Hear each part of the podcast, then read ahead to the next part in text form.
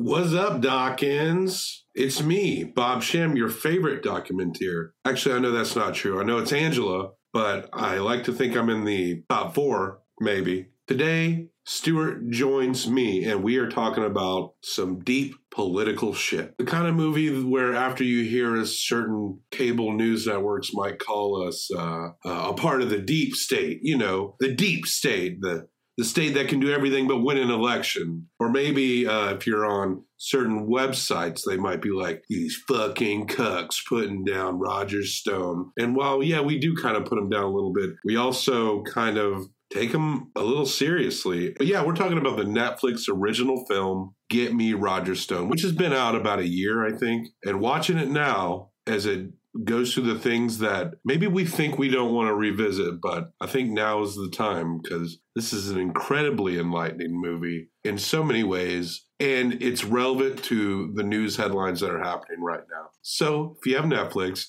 I just assume everyone does, and you haven't seen it, you should check out Get Me Roger Stone, directed by three people whose names I don't have on hand right now. Without further ado, let's get into this movie, Get Me Roger Stone. Keep on talking. Now, here is a motion picture film.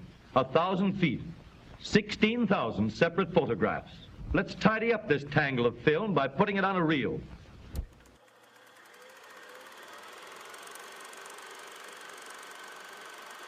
We must break free from the petty politics of the past. America is a nation of believers.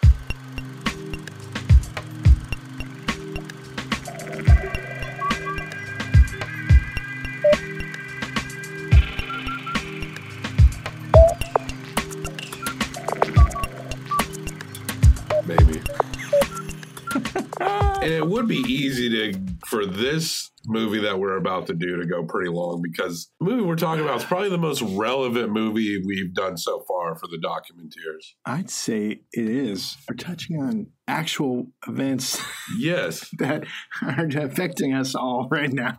We're watching interviews of people who are making the news as we speak right now. Yeah. Investigations and Russian collusion and like housing scandals and shit like this. We've had our president, President Trump, El Trumpo. Yeah. He's been a president for about a year and a half now, going on it. Since that election, it's been about a year and a half. The thing that strikes me when I'm watching it, this what is the film we're, talking about? We're talking about the film Get Me Roger Stone, which Right. is I don't think we said that yet.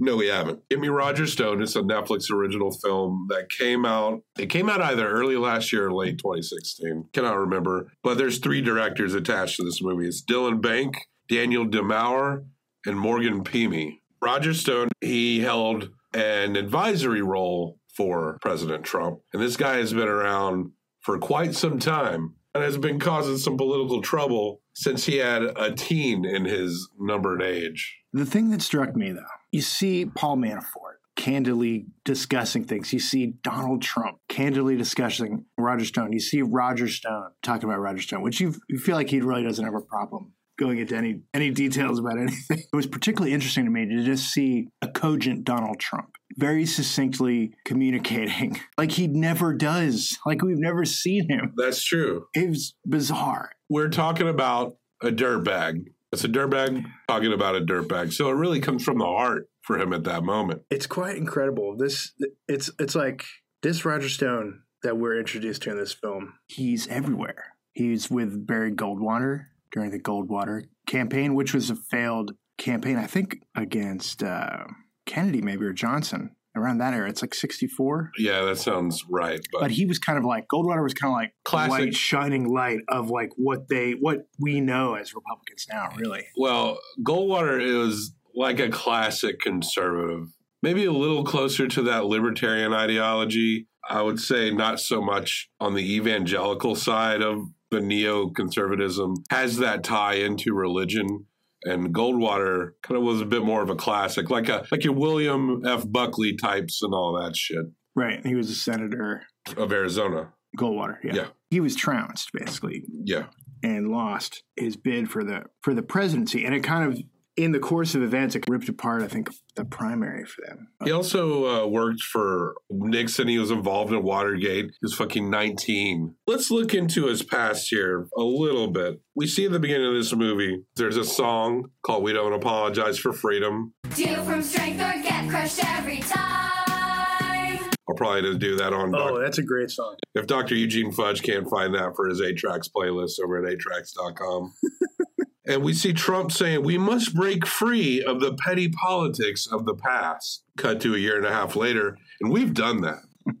Roger Stone is looking on. I believe this is at the Republican National Convention in 2016. When Trump gets that big pop from the crowd, he does the Nixon peace sign. Roger Stone does. He sticks his fingers out, looking awkward, and he mm-hmm. describes himself as an agent provocateur. This movie is not going to reaffirm your faith in humanity. Well, not one side, one side of humanity. This movie could be called Karma's Not Really a Thing. Or uh, watch how the Republicans do it and do it well. Roger Stone has rules, right? Rule number one Stone's rules, as they're called. Let me lay this shit down for you. Better to be infamous than not famous at all. Ka-ching, ka-ching, ka-ching. Stone is described as a good guy by Trump, by those standards. Other people describe him as a Machiavellian, crazy. Somehow, there at very important moments in modern politics, Stone is credited for creating the political aspect that is Donald Trump. Yeah, you get the idea that Trump is Roger Stone's ultimate creation. And I'm sure Trump would love that, that Roger Stone would get the credit for political Trump more than Trump would. If if Trump had watched this documentary, which you assume he hasn't, He'd be pissed, I think. yeah, upset that Roger's like at the center of it, even though his name is in the title. we see an old video. It's not an old video. I realized it's the intro from The Apprentice, a show I've never fucking watched and never will. Trump talks about how he was billions in debt at one point. He came back to be one of the biggest real estate guys on the planet. And that's interesting because, yes, he was billions in debt, and the state of New York bailed him out pretty much. He also uh, bankrupted a casino. Just want to point out that our fellow Americans voted in a guy that bankrupted a place where people hand over their checks. Stone points out that non sophisticates don't differentiate between politics and entertainment. You know, we may not like Don, uh, Roger Stone very much, but he's not wrong with some of this shit that he says. no, he's too right. We see uh, Stone. He's dressed sort of like a Colonel Sanders, like a futuristic Colonel Sanders with a weird white outfit. He look no, he looks like a pimp. He dresses like a pimp. And he's making a speech about how it's the elites versus the rest. Because if there's one thing we know about Roger Stone, he's not elite, is he, Stuart? No, No, actually, he is elite. he is a little. He's very elite. There's a mock election in grade school when Roger Stone was a kid, and he thought Kennedy would win in the Kennedy Nixon bout because Kennedy had better hair. So he went around and he told the other kids in this mock election that Nixon wanted to hold school on Saturday. Right. So Nixon loses handily. And everyone's surprised, I guess, at this mock election. At least that's what Roger Stone says, that everyone was surprised at the mock election. Stone points out that that's when he learned the power of misinformation and that he said he never would use it ever again. Right. He says he's 12 years old at the 68 RNC, where he becomes a, a zealot. Uh, he reads a book, I think it's called The Conscience of a Conservative or some Which is shit Barry Goldwater book. he uh, goes up to a GOP incumbent. He's working for Nixon, and he pretends to be a young socialist, and he donates to the GOP incumbent. And he asks for a receipt, and he gets one. He was the youngest person in the Watergate grand jury involved. He was a recipient of finances and worked for this campaign and was loosely involved in the corruption. He was only 19 years old. His parents were mortified, but he loved it.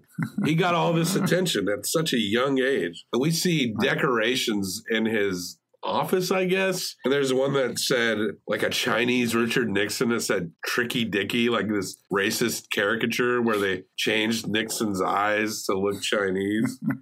Yeah, he's got the Nixon Bong collection. Roger Stone and Richard Nixon became friends uh, even after Nixon fell. And Stone has a tattoo of Richard Nixon in the middle of his back up top. There's several shots of him showing it off. He's It- It's pointed out that he has a weird body, and he does. Stone said he didn't get the Nixon tattoo because he's a big Nixon fan. He said he got the tattoo because Nixon represents somebody who was at the low and picked himself back up again. And I guess by picking yourself back up again, uh, resigning in disgrace and having Gerald Ford pardon you, because Nixon is, even though he's an obvious crook, is a political elite who can get his buddies. Well, you know, in Futurama, he's like the president again. Oh, that's right. So maybe he's talking about that. Yeah, he's talking about when he picks himself up as only a head. yeah, and becomes president of the universe. The Young Republicans elect Stone as chairman despite his Watergate involvement. No one seems to care. Nixon was always viewed as a strong guy, not unlike our current president. A strong guy who cries on Twitter. Seems like people's definition of strong guy is very strange.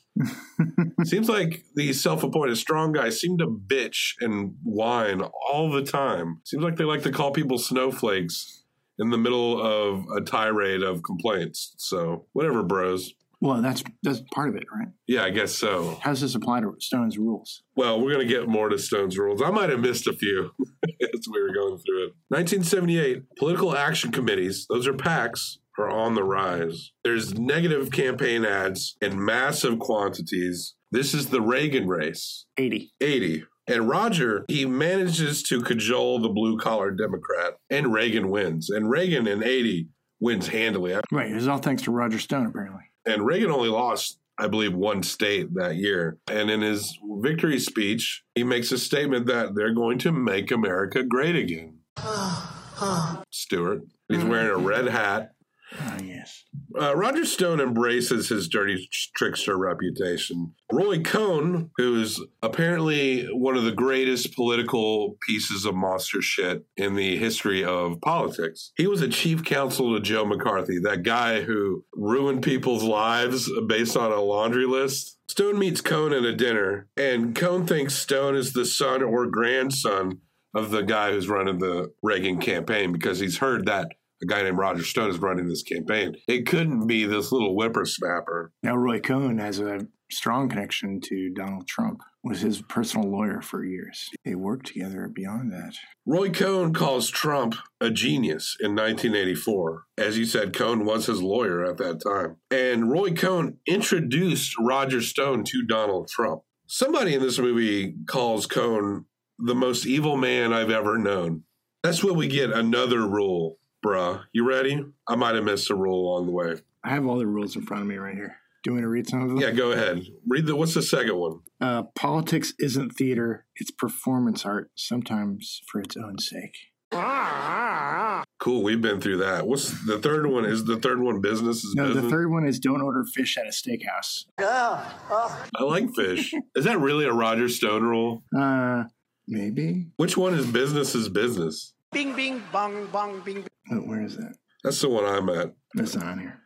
In the Reagan 80s, it's decided let's start a lobbying firm. So Roger Stone, Paul Manafort, some dude named Black, and a dude named Kelly create a firm that is hugely successful. They epitomize that 80s excess. And they got Reagan elected, but this firm would charge people to access them. Maybe a lot of this stuff hasn't been unusual in politics over the years. But I think what Roger Stone brought to this and what people like Paul Manafort and Donald Trump bring to this is the blatancy. Like there's no real like coyness about it. It's just straight up greed for sake of greed. Right. And and it's like so what if anything is there's no airs. It's just blatant corruption. And they will lie to you. They're, it's not like they're always being honest. They're going to lie to a voter base. They're going to go on to uh, InfoWars or what the fuck ever and talk a lot about one corrupt candidate, but not about their own corrupt candidate.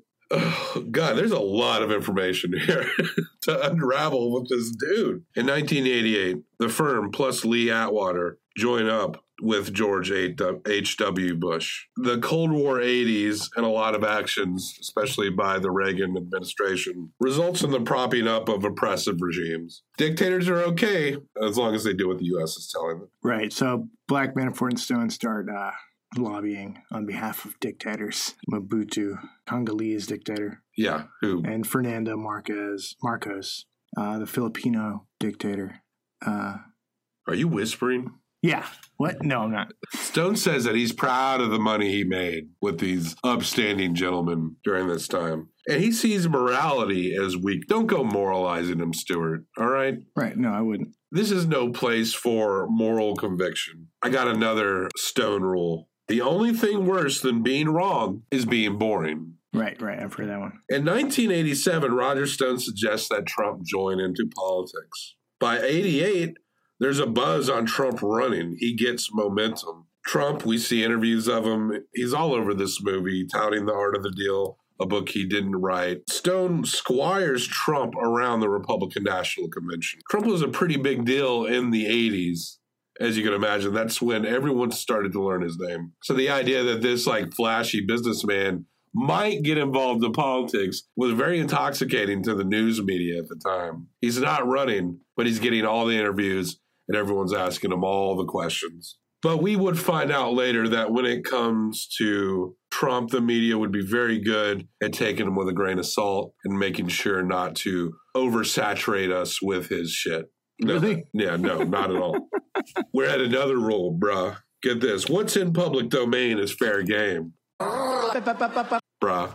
He's at a, he's at his home in Florida, which he describes as a sunny place for shady people. Again, he's not always wrong. We see a tour of his home. We meet mother, some dogs, his smoking area. What's fascinating to me when you watch this movie is just how I think of any movie that's about what this subject matter is, which is what the hell happened in 2016 and why this is the movie that'll answer a lot of those Yeah. questions. This is the answer to that question. That's why this movie is very fascinating. If you want some information, the blatancy, the lack of the conviction uh, at all of the modern GOP, and how values are a joke.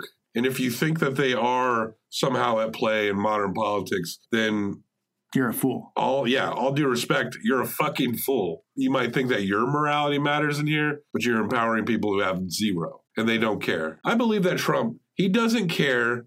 He doesn't want to actively suppress gay people, I believe. Like he doesn't care that gay people exist. I don't even think he cares about abortions or anything like that. But but he'll throw a bone. He'll make the vice president the most prolific anti-abortion politician in the country and a blatant homophobic politician. He'll put Jeff Sessions as attorney general, but his goal is to prop up to throw these people this bone because he doesn't have enough conviction to prevent people who would suppress that from having their way because he needs these people to prop him up. No value. We're talking about reverse morality here.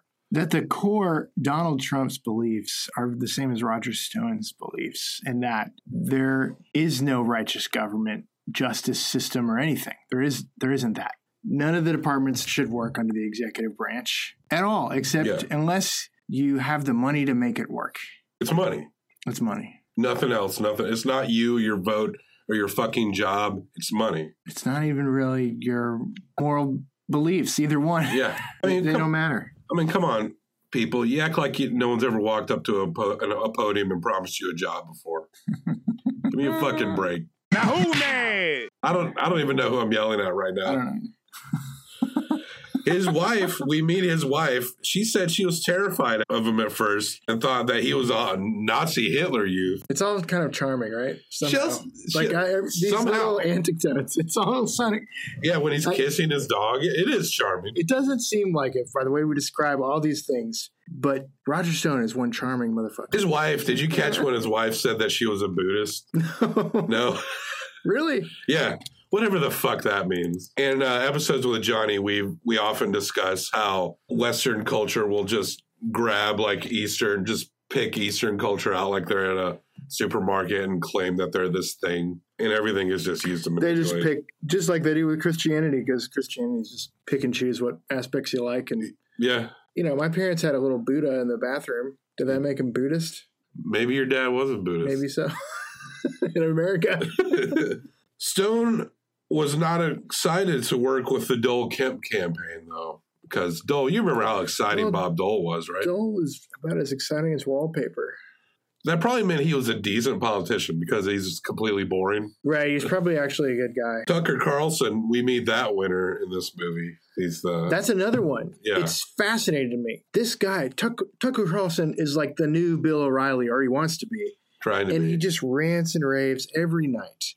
here he is, just totally relaxed. Everybody that's in this documentary is a talking head, besides the uh, journalists for the New Yorker and the other left leaning journalists who Mhm. are alarmed and just kind of, and also in awe in their own way of Roger Stone. The other ones we get are the Republicans who just love Roger Stone and think he's just the most fascinating person as well. Yeah, they have his stains on their faces. Right. And And- Tucker Carlson comes off as just like a perfectly normal, charming guy. yeah, But we does- know he's not. he does seem very normal in this movie. That's true. Like, oh, that kind of All of struck them me do. as well. Manafort, Trump, Tucker Carlson, who are, you know, I don't know about you, but these are three Sith lords in my view. Everyone- here they are, just like, yeah, Roger. So wow, That's because you really, because the subject of Roger, Roger Stone really boosts endorphins into their brain. It's like a Yeah. cigarette, and they become relaxed. and Stone was a, apparently revealed him and his wife placed ads in swinger mags and the Clinton campaign, who are no slouches and getting that dirty, dirty up on people, uh, very easily like tanked that Dole Kemp campaign as propped up by Roger Stone. So he didn't win them all, but we will see him again. We're into the next rule now. uh, You know what the next rule is? oh, yeah. What do you got? always eat pizza on Friday. Bing, bing, bing. That's on here. Do you have that one?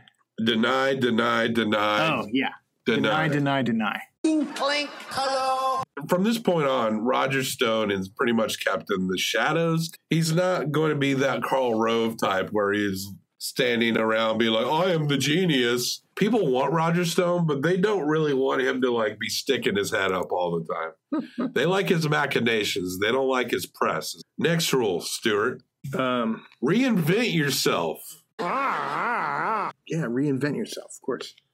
The 2000 election. Who can ever forget? Can you? That was my first election. Yeah, everyone was voting for Nader, and he almost won. So I remember. no, I, I don't think so. All my friends were like, Nader, man, I'm voting for Nader. I voted for Nader. Look, Did you really? yeah, I just didn't vote. We I'm were- gonna be honest. you didn't vote at the I time. I was very idealistic. I don't um, regret it. Probably I might have voted for Nader. Actually, the prospect of voting was so terrifying to me at the age of, well, I would have been like 19 then. It was terrifying. I don't know why. I think I was smoking way too much pot back then. Sure. It was paranoia of going to the polls and waiting in line. it's too much for me. Can you imagine that? I had a girlfriend at the time got very angry at me because I didn't vote for Gore. But we're in fucking Tennessee. We're not Florida or Ohio. We don't vote right here. And honestly, I probably wouldn't vote for Nader today, but I did then. So there you go. You know, and he invented the seatbelt, so Yeah, got to give him some credit. The 2000 election recount is going down, and Jim Baker, who I think is a big Republican at the time, I didn't catch everything. Since Stone down to the courthouse, and this thing, you know about the Brooks Brothers riot, Stuart. uh, now I do. Suits? They're, I get, because they're like elitist yuppies Oh, yeah. who accuse everyone else of being elitist, who is- Right. are against them. And now we know from this documentary that they are elitist? No, they were all they're cronies of Roger Stone, Yes. right? His gang, apparently. He's got a gang.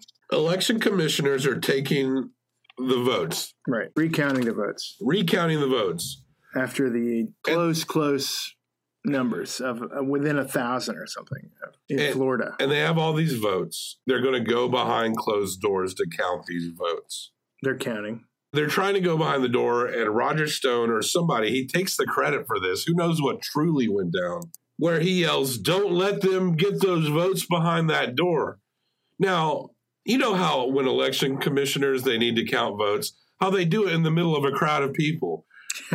no, they fucking don't. They need to go into a room where it's quiet to Yeah. count these votes. But the idea that they would go behind a room and quietly count votes was somehow burning the flag, I guess. I don't know. And these conservative suit types literally start like rampaging in the courthouse. Right. And according to uh, the narrative that Roger is is giving us, that that, that stopped the recount and that somehow swayed things that were already swaying. Apparently, all those votes that they held in that moment just were not counted. They were tossed aside. That action apparently had tainted, caused too much question upon those specific votes themselves and those election commissioners who were doing their fucking job. It's possible that it would have, the result would have been the same had they even counted those votes. So it was very tight. Here, here's how the if you might not remember, but it was the Supreme Court that decided that election. That's true. Let's get the facts straight. But they purposely did not count those What? votes In during Florida? the Brooks during the Brooks Brothers Right. riot. They never got to count those votes. There was a lot of. This was we're talking about a huge thing. You're, we want to get into that, there's a lot of huge. There's a lot of huge thing in this movie. There's a lot of huge things. Al Gore did narrowly get the popular vote, so I don't know what my ex girlfriend is yelling at me about. Al Gore won the popular vote. Yeah, Regardless he's popular. Get let it go, Bobby's ex vote. girlfriend. Yeah, let it go. come on, Jill. Her name's not Jill, but I'm not going to tell you what her name is. Her name is Jill. I know you're trying to forget. Scott. protect Jill Scott, Yeah. the singer. Shut up. Okay, sorry. In 1992, we meet a Ross Perot. He's got the Reform Party. We meet a Ross Perot, not the Ross Perot, but a Ross. Is it the Ross Perot? The Ross Perot. Is there any other? I thought it was a different, like one of the Ross Perots. Like they were twins, right? Weren't there twins, like the Olsen twins? I don't know. They were never in the same room together, if there were. Right. That's the thing about the Perot twins. They were never in the same room together, which was always odd. And what was his? Uh, what was the Ross Perot's uh, vice president's name? The general. What was his name? Kemp? General Kemp. Is that it? Was it Jack Kemp? Yeah, sure. Or Jack Vanapee. I don't think it's Vanapee. No, but what's that thing? Why am I here? Yeah, yeah. Remember that? I think he thought he was being folksy and ended up just looking clueless. Why am I here? You- Being, it's very dangerous being folksy because people can just say you're dumb. Do not be folksy, people. Folks, look, the only folksy you can be is when you say folks. I saw a coffee mug at the Cracker Barrel gift shop. You know what it said? Ugh. It said, Grandmothers are antique little girls. What? Chill it on the folksy, folks. It's not as folksy as you think it is. yeah, I don't know if we can. Yeah, let's stop being folksy. Grandmothers. An- Cracker Barrel. They're just antique. Cracker Barrel girls. just is folksy, though, Yeah. by its very nature. I love Cracker Barrel, and I hope they sponsor us one day. Ross Perot and the Reform Party, they do pull a lot of GOP votes in that presidential race. And the Reform Party, they decide to run on the 2000 ticket. The Reform Party is credited for Bill Clinton winning. But Bill Clinton was just charismatic. You can't help that shit. Yeah, a saxophone. Get a saxophone, Roger Stone. And he'd go maybe talk could, to you. Maybe go back in time and win 1992. Buchanan, Yeah, what's that? What happens next? Oh, it's Buchanan in 2000. yeah, he runs on Stone's encouragement. Buchanan's being used because is there anyone more unlikable than Pat Buchanan as far as politicians go? The guy is very anti immigrant. Like he's the original fuck all the Mexicans kind of guy. Buchanan is a less charismatic Trump. Yes. Let's be honest. Totally. Buchanan is loves Trump. then suddenly, Trump announces his Reform Party candidacy. Hey, right. And Trump's just really his his whole time in this, it's just him running against Buchanan. Right. And then we see that Roger Stone has switched his allegiance suddenly to Donald Trump. and the Reform Party becomes discredited because the whole thing looks like a circus shit show. So Roger Stone, with the help of Donald Trump, bury Pat Buchanan, who's the head rep of the Reform Party. And there you go, that problem of the Reform Party taking votes away from George W. Bush, he solved that problem. It's Bush, right? Yeah, W. George W. Bush and the Bush family. Apparently, Roger Stone knew that Buchanan had an illegitimate kid since the Nixon days. Buchanan just drops out. The Reform Party has not recovered ever since. New rule, bro. What's that? Nothing is on the level. Nothing is. Someone describes Roger Stone. They talk about how weird looking he is. How he's like a bodybuilding dandy. And Roger Stone, he's like, I'm now a libertarian. He declares himself officially not a neocon anymore, but a libertarian. He's pro gay marriage, pro marijuana. You can get down with that, can't you, Stuart? Mm-hmm. He goes to the gay pride parade. People are flipping him off. He's flipping them off back. He's in the gay pride parade. Don't they know who this guy is? Some of them seem to. Yes, some do seem to. I remember when Dick Cheney wasn't vice president or ruler of America anymore. And then he goes, Yeah, I support gay marriage. God, if only you were in a position to kind of do something about that. Yeah, I've only been in that position for eight years. Go fuck yourself. This guy wants to be uh, some pride marching hero now, but he's people that he's helped have specifically oppressed gay rights. And it's happening right now. He deserved every finger he got walking down that street. We meet a Harry Siegel from the Daily Beast. He admits that he avoids Roger Stone because he fears his charm, but a lot of that is why they write about him. At some point, Stone advises Al Sharpton in a Democratic primary bid. So if you want to know if Al Sharpton is corrupt or not, he once hired Roger Oh, Stone. or at least a dupe. Or a dupe, yes, like how Pat Buchanan was a dupe. Oh, wow, Roger Stone's going to help me out? Oh, boy. Stone and Trump, they would start the birther conspiracy where they question whether or not President Obama was a citizen of the country. Which, of all of uh, Stone's master plans, this one didn't seem to do anything, right? I don't know. I think it probably did a lot. Well, I mean, not against Obama. Maybe now. Well, it didn't affect Obama directly, but it did affect rational political discussion for the next 10 years. Another rule get this, brah think big, be big. Bing, bing, bong, bong, bing, bing. 2015, Trump announces his bid for the presidency. Stone is made the general communications strategist. Trump is calling for shit like a Muslim shutdown. He calls it a Muslim shutdown. Right. Until we figure out what the hell's going on. I think that's what the, what he said, right? Just like how Nixon milked the Southern racial resentment, Trump milks the anti immigration sentiment. Roger is the ultimate insider and knows how to prop up an outsider, quote unquote, says someone who I didn't write down. Trump says that Roger understands that I've always gotten great ratings. Trump apparently fired Stone from his campaign. On Real Time with Bill Maher, Stone said that he quit.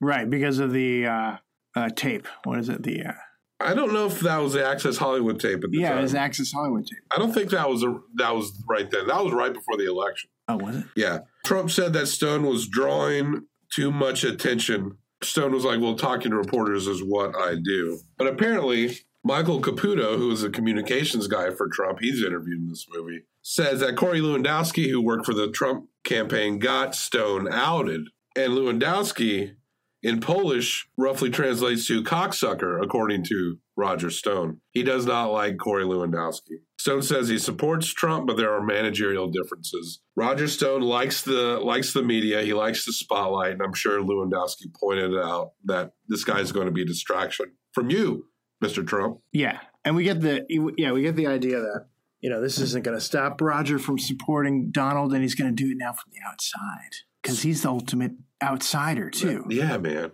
Spring in 2016, Trump goes on a Lyin' Ted crusade and says that Christians like Trump. Okay, I got to be honest. This is the last time I probably laughed at anything Trump did. You got to admit, when he was making fun of Ted Cruz, that was some funny shit. Well, we all made fun of Ted Cruz. Yeah, we all made fun of Ted Cruz. And then Ted Cruz, who seemed like he had a spine for a minute, then like just rolled over for him in the end. for one for one day, Ted Cruz had a spine when he was like, I can't support this guy. He insulted my wife. Yeah, you are a scuzzbag piece of shit. But at least you're standing up for your wife. You get a little closer to election day, and the, the guy's handing Trump his spine like a sword. Ted Cruz is a royal stain of a human being. Lewandowski eventually gets sidelined. Well, he gets sidelined in the spring. He would move on to become uh, a pundit on CNN. really? Yeah, up until the Trump campaign was done, until the election was done, he worked for CNN pushing for Trump. But Stone was still advising Donald Trump at this time, even though he wasn't officially on the campaign. Roger Stone launches the Trump Super PAC. And this is, he launches the Trump Super PAC while Trump is going all over the country talking about how we need to get this big money out of uh, politics. And as he does that, there's a Roger Stone super PAC for him. New rule, bruh. Hate is a more powerful motivator than love. Wow. Yeah. Ted Cruz cites Stone as a reason the Enquirer ran an infidelity article against him. Also, the person who owns the Enquirer is a close friend of Trump's. Yeah. Read the cover of the that the Enquirer when you walk by the register at Yeah, yeah. grocery store. According to places like the National Enquirer and Fox News, Hillary Clinton won the presidency. Yeah, and Trump is just A poor little victim. poor victim. Stone is dealing with possible Manafort problems, and Lewandowski is allegedly fueling the infighting. Now, Manafort, we discuss how in their firm they would prop up dictatorships in the 80s. Well, Manafort never stopped. He went and he did campaigns for the Russia friendly Ukrainian president whose name escapes me at this moment. But Manafort was involved in the Russian annexation of Crimea and the Ukraine losing that peninsula. yeah, Manafort is all wrapped up in Trump. Trump is very connected, or Manafort and Trump probably are very connected to the Russians in this way. Apparently, like some legal documents as of this recording have been seized by from Trump's lawyers. This whole Russian thing's a slow burn, but it could explode someday. It takes a long time to do an investigation. Well, there's multiple investigations into our president. Roger Stone understands white anger, someone says. They understand little guy interests and know how to manipulate them. Hate is a stronger motivator than love. That's damn true. That's at that's at the core of the Donald Trump campaign and presidency. you would literally hear Trump say this specific anti Clinton rhetoric that Roger Stone would write a week earlier. Eventually, Lewandowski gets ousted from the campaign, and Stone claims that he didn't give reporters information on Lewandowski. Stone is working to keep the RNC from taking away nominations from Trump.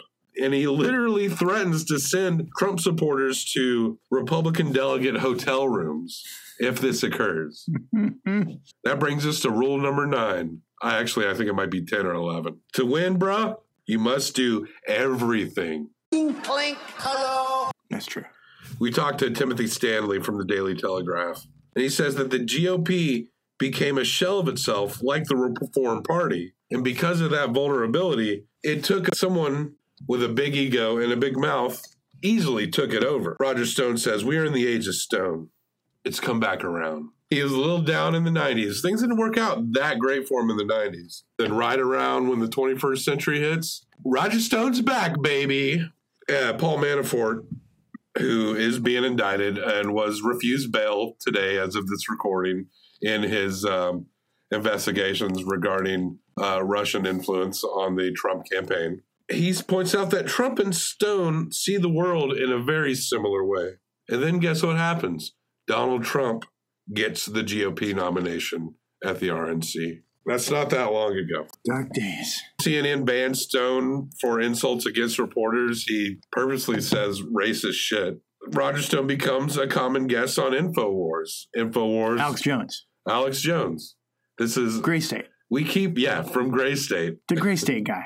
Alex Jones is the guy that accuses um, the parents of people who were murdered to be crisis actors. He says that chemical. Well, we don't have to go through his greatest hits. And- we, all know and love. Turn frogs gay.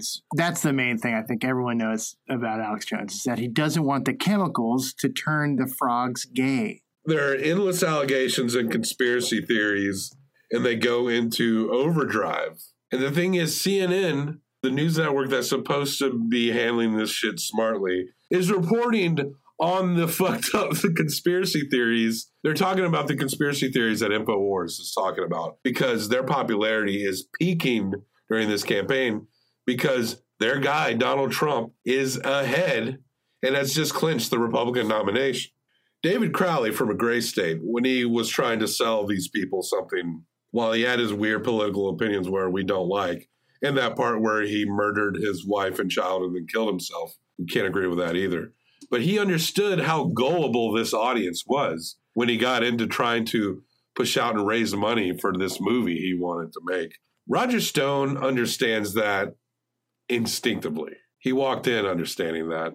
These guys, they're just hawking like dumb products and weird dietary supplements. Honestly, if you watch this shit, you might as well have a fist up your ass. You're not even like talking out of your own mind in your mouth. In fact, I would recommend here's my recommendation don't watch 24 hour news networks of any kind. What? Really? Don't watch any. What am I going to watch? I don't know, the news hour with Jim Lehrer or your local news, which isn't perfect, but it's How many hours long is that? It's like a 30 minutes. That's not enough hours. I'm sorry. I need more hours. Stone points out that if Trump loses, he will still win because this shit is at a fever pitch. Because Stone's a motherfucking badass. That should be one of his rules. That's not one of his rules, but it should be. The WikiLeaks shit breaks out. Stone claims to have.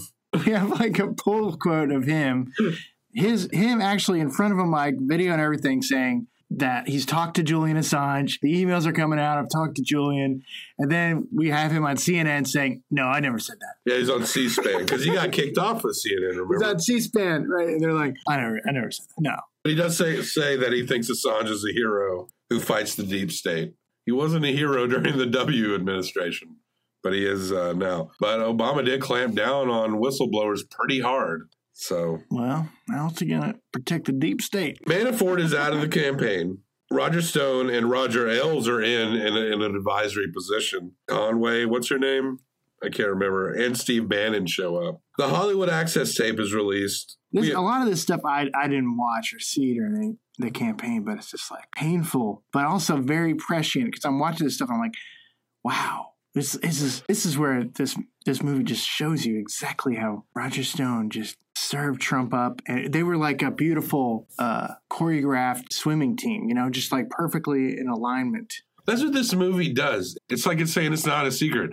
This is how they did it. This is how years of it led to this. This movie straight up tells you if you're a, a Trump hater and you don't know why Trump got in, this movie will explain it to you. If you're a Trump lover and you watch this movie and you still are one, this movie's not about political conviction. It's about dirty, dirty shit. If you love Trump and you watch this movie, and you love this movie, that means you love money. You you probably do. Around this time, James Comey announces that new Clinton files have been found. Remember on Anthony Weiner's computer. Yeah. Have you seen that Weiner documentary? No. You haven't seen it? No. We got to watch it, dude. Okay. It's actually really good. And the polls tightened after that. Dude, we gotta watch that movie. The election day is here. Clinton fans seem confident. Uh, Stone is parked at InfoWars. We all know what happens. Trump gets the electoral votes. Rachel Maddow's like, this is our life now. This is, this is America now. And Roger Stone and fucking Alex Jones are clinking champagne glasses together at the big desk. That brings us to our final rule, bruh. Past is fucking prologue. Yeah. We are now in the age of stone. Dirty tricks are now in vogue. It's a stone, stone, stone, stone world, whether we like it or not. And we exit this film on a quote from Roger I revel in your hatred, Stuart, because if I weren't effective, you wouldn't hate me. I bet I don't hate you. You don't? No, I get it. You know, I don't, I don't, I'm not hating. I'm just disappointed. I am. It. it what are you? What I'm not hating. I'm just disappointed with me? No, with- sorry. with America. Oh, with Amer. Oh, yeah, me too. Yeah, me too. We don't hate. We're just disappointed. America. Now, Stuart, we don't rate in a star rating scale. We'll leave those to, to the Roger Stones of the world. Right. I mean, I'm sure Roger Stone's given everything lots of stars. Yeah. Or taking away stars Yeah. just to upset people. Yeah. That Breitbart article, four stars. When that dude ran over that woman in uh, Virginia, three and a half stars. no. Confederate flags being or taken down, zero stars. That hurricane in Texas. One star, One star. that hurricane in Puerto Rico. five stars. no. hey, this is just Roger Stone's answers, not mine. Okay. No, we rate documentary films in our revolutionary Herzog rating system. Right. Revolutionary. You're going to give it one through five Herzogs. I'm going to give it one through five Herzogs combined for best out of 10 Herzogs. Stuart, Yes. tell us what you thought of this movie. Get me Roger Stone by, let me name the three directors again Dylan Bank, Daniel DiMauro, and Morgan Pehme. Me. Or Pamy. It's spelled P A P E H M E. Pay me. Amy. Right. Is that a pseudonym for someone who's working for Roger Stone? Probably, yeah. I do like, can I just say a couple of thoughts I had about the movie before I give my rating? That's the idea. Constantly, whenever Roger Stone is is walking in, in into uh, you know he's being followed by these guys everywhere he goes, and he'll run into you know some conservative, bleeding heart conservative type, Yeah. and he'll be like, "Who is this? What's the camera?" And he's like, "Oh, they're they're commies, liberal scum. Follow me around." Yeah. And then a lot of them will be like, "Oh, you commie scum! I hate you." Everyone's just yucking it But up. that's what's funny about this movie is that we get like a glimpse of the we get a peek behind the curtain. We get to see like how they really think and they're and they're unguarded because Roger's there. And Roger is our uh what do you call it? Our you know, he's the Pied Piper, but he's also, you know, leading us to this brink of destruction, but he's also disarming everyone he comes in contact with Yeah. because that's what he does. You know, it's funny because someone on the internet who ca- calls you like a communist socialist scumbag, or someone like we see a lot of people alt right protesting in this movie, they'll like call you a communist socialist scumbag, and they will mean it with every bit of anger and vitriol inside their system. When Roger Stone calls you that, it's almost like a joke. yeah. It's like a gag. And it's almost very telling about how this way that electoral bases are attacking each other, to him, it's just like an anecdotal goof that he is able to just monetize. You can just see on his face that his ability to man- to manipulate is just so hilarious to him. Yeah, we're all playing into Roger Stone's game right now. This documentary is essential. I think everyone should see this. However, the first time I watched it, I fell asleep. and I had nightmares about Roger Stone and Trump. They're dancing around with like gumdrops. Bing, bing, bing. Was he flashing his Nixon It was tattoo like at uh, you? it was like Teletubbies, Oh wow! but with like Trump and uh, so I mean I have to I, I mean I have to blame that on the movie, right? I just want to say that in my turn in my brain, turning Trump into a Teletubby was very easy. It just seemed to work very easily. Yeah. Well, it it gives me kind of an insight into this. We're being duped. And you need to see this movie. I think you need to see it. Yeah, I, I agree. And then maybe while you're watching the movie, you need to fall asleep about 20 minutes in and have the Teletubbies Trump dream that I had for you to really get this movie. So that being the being the fact that you have to fall asleep to watch it and watch it a second time, You make it sound like a, a spirit quest almost. a lot of times documentaries are a spirit quest, as we've found in our uh, trials, our experiments, Yes. our, our tribulations, Our journeys, our revelations, our revolutionary revelations, our genesis, and our revelations. our revelations. Revelations. Yes, we have learned that oftentimes to watch a documentary, you must see past the document to the art and the airy, the wind, the nature, the dream state. Enter the dream state when watching Get Me Roger Stone. You might see something profound. However, this is all to say that a documentary that requires you to enter a fugue state for the average documentary watcher is maybe a bit of a get, a bit of a, bit too much. Like they should probably put a warning on this. Must enter alternate enter deprivation tank before watching, something like that. You need to downgrade the voting a little bit. At least a weird dreams warning. So weird dreams warning at least. And for the lack of weird dreams warning and lack of Dave Grohl, not even a mention. I didn't. I was looking for maybe a Foo Fighters poster in the background or Probot, and I thought I saw a Probot poster, but it wasn't a Probot poster. It was like a Nixon robot or something. It was a Chinese Nixon. It was a Chinese Nixon robot. I'm gonna have to give this four Herzogs. As much as I'd like to give it five Herzogs, I do think it's worth watching, even though there isn't a Dave Grohl mention.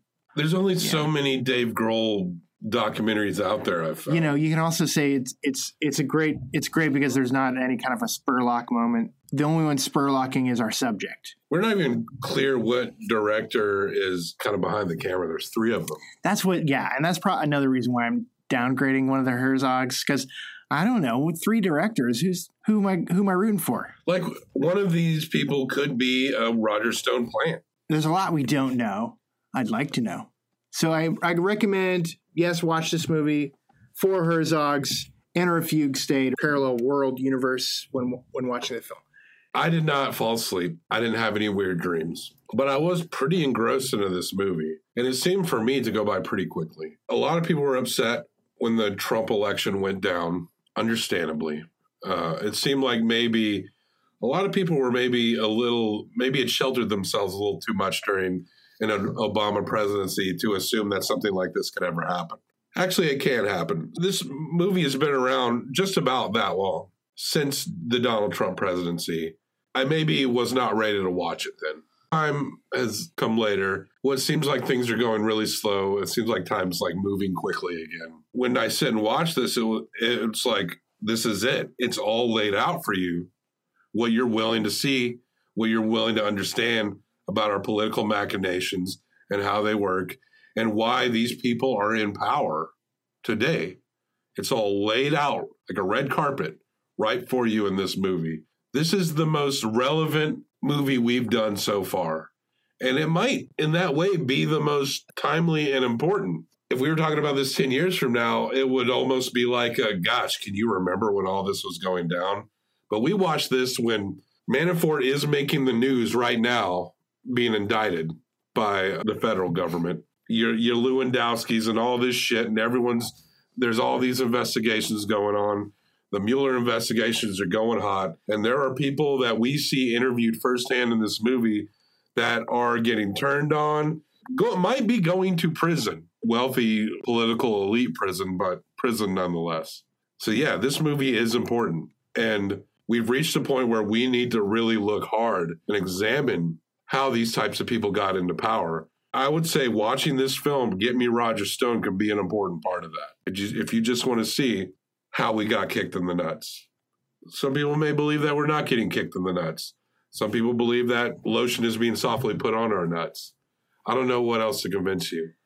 But watch Get Me Roger Stone. Look, we know they kicked us in the nuts. Yeah. But how well do they kick us in the nuts? You want to know. Yeah, did they get like half thigh, half ball? Or did they get right on? Or did they, They get kick in the taint. or did they hit it in a way where it just kind of thumps it, which can be the most painful of all? They kick in the taint. They kicked in the tape. They kick in the taint. I give this movie 4.25 Herzogs. Ah, You take your Herzogs combined with my Herzogs, and we got an 8.25 out of 10 Herzog movie. Not perfect, but quite good and quite important. documenteer. What's up, docs? I never said that, did I? give us five stars in a re- review on iTunes. We Uh, get we get a five stars. yeah, give us five stars on iTunes. Recommend us to a friend. Subscribe. That's very important. Yeah. Subscribe to our podcast. You can follow us on Instagram at Documenteers. If you go to uh, Instagram.com, the documenteers have taken over the whole website. So that's all you'll see when you go there. Hopefully someday. If you want to praise us or complain to us or uh, want to make a documentary recommendation, I'd love to hear that. You can email us at documenteerspodcast at gmail.com. So email us. If you love Trump and you want to like scream at me for 10 paragraphs about it, send it on over. I'll read it. Send it to Zoom. Special thanks to A2 who did our original theme song. A2. Thank you, A2. Thank you, A2. and thank you, Stuart Vaughn, for joining me for Thank this film. Thank you, Bob Sham. Give Me Roger Stone by Dylan Bank, Daniel DiMauro, and Morgan Pehme. 8.25 out of 10 Herzogs. Jo- join us next time for Give Me Roger Stone, the sequel. Keep on docking.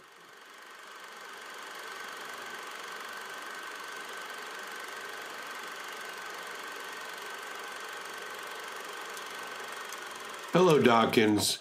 In bumper Bob Sham here, just to let you know that yes, we got something very wrong in this episode. We said that Jack Kemp was Ross Perot's vice presidential pick. We're getting our politicians all mixed up. That was actually General James Stockdale, the guy who was like, What am I doing here? Seemed funny at the time, but everyone just painted him as looking clueless. We are not perfect, not verbatim. Anyway, thanks for listening. Here's a bunch of uh, Trump sound effects. Bing, bing, bong, bong, bing, bing. Ka-ching, ka-ching, ka-ching. Bing, bing, bing. Ay. Ah, ah. Ah. Clink. Hello.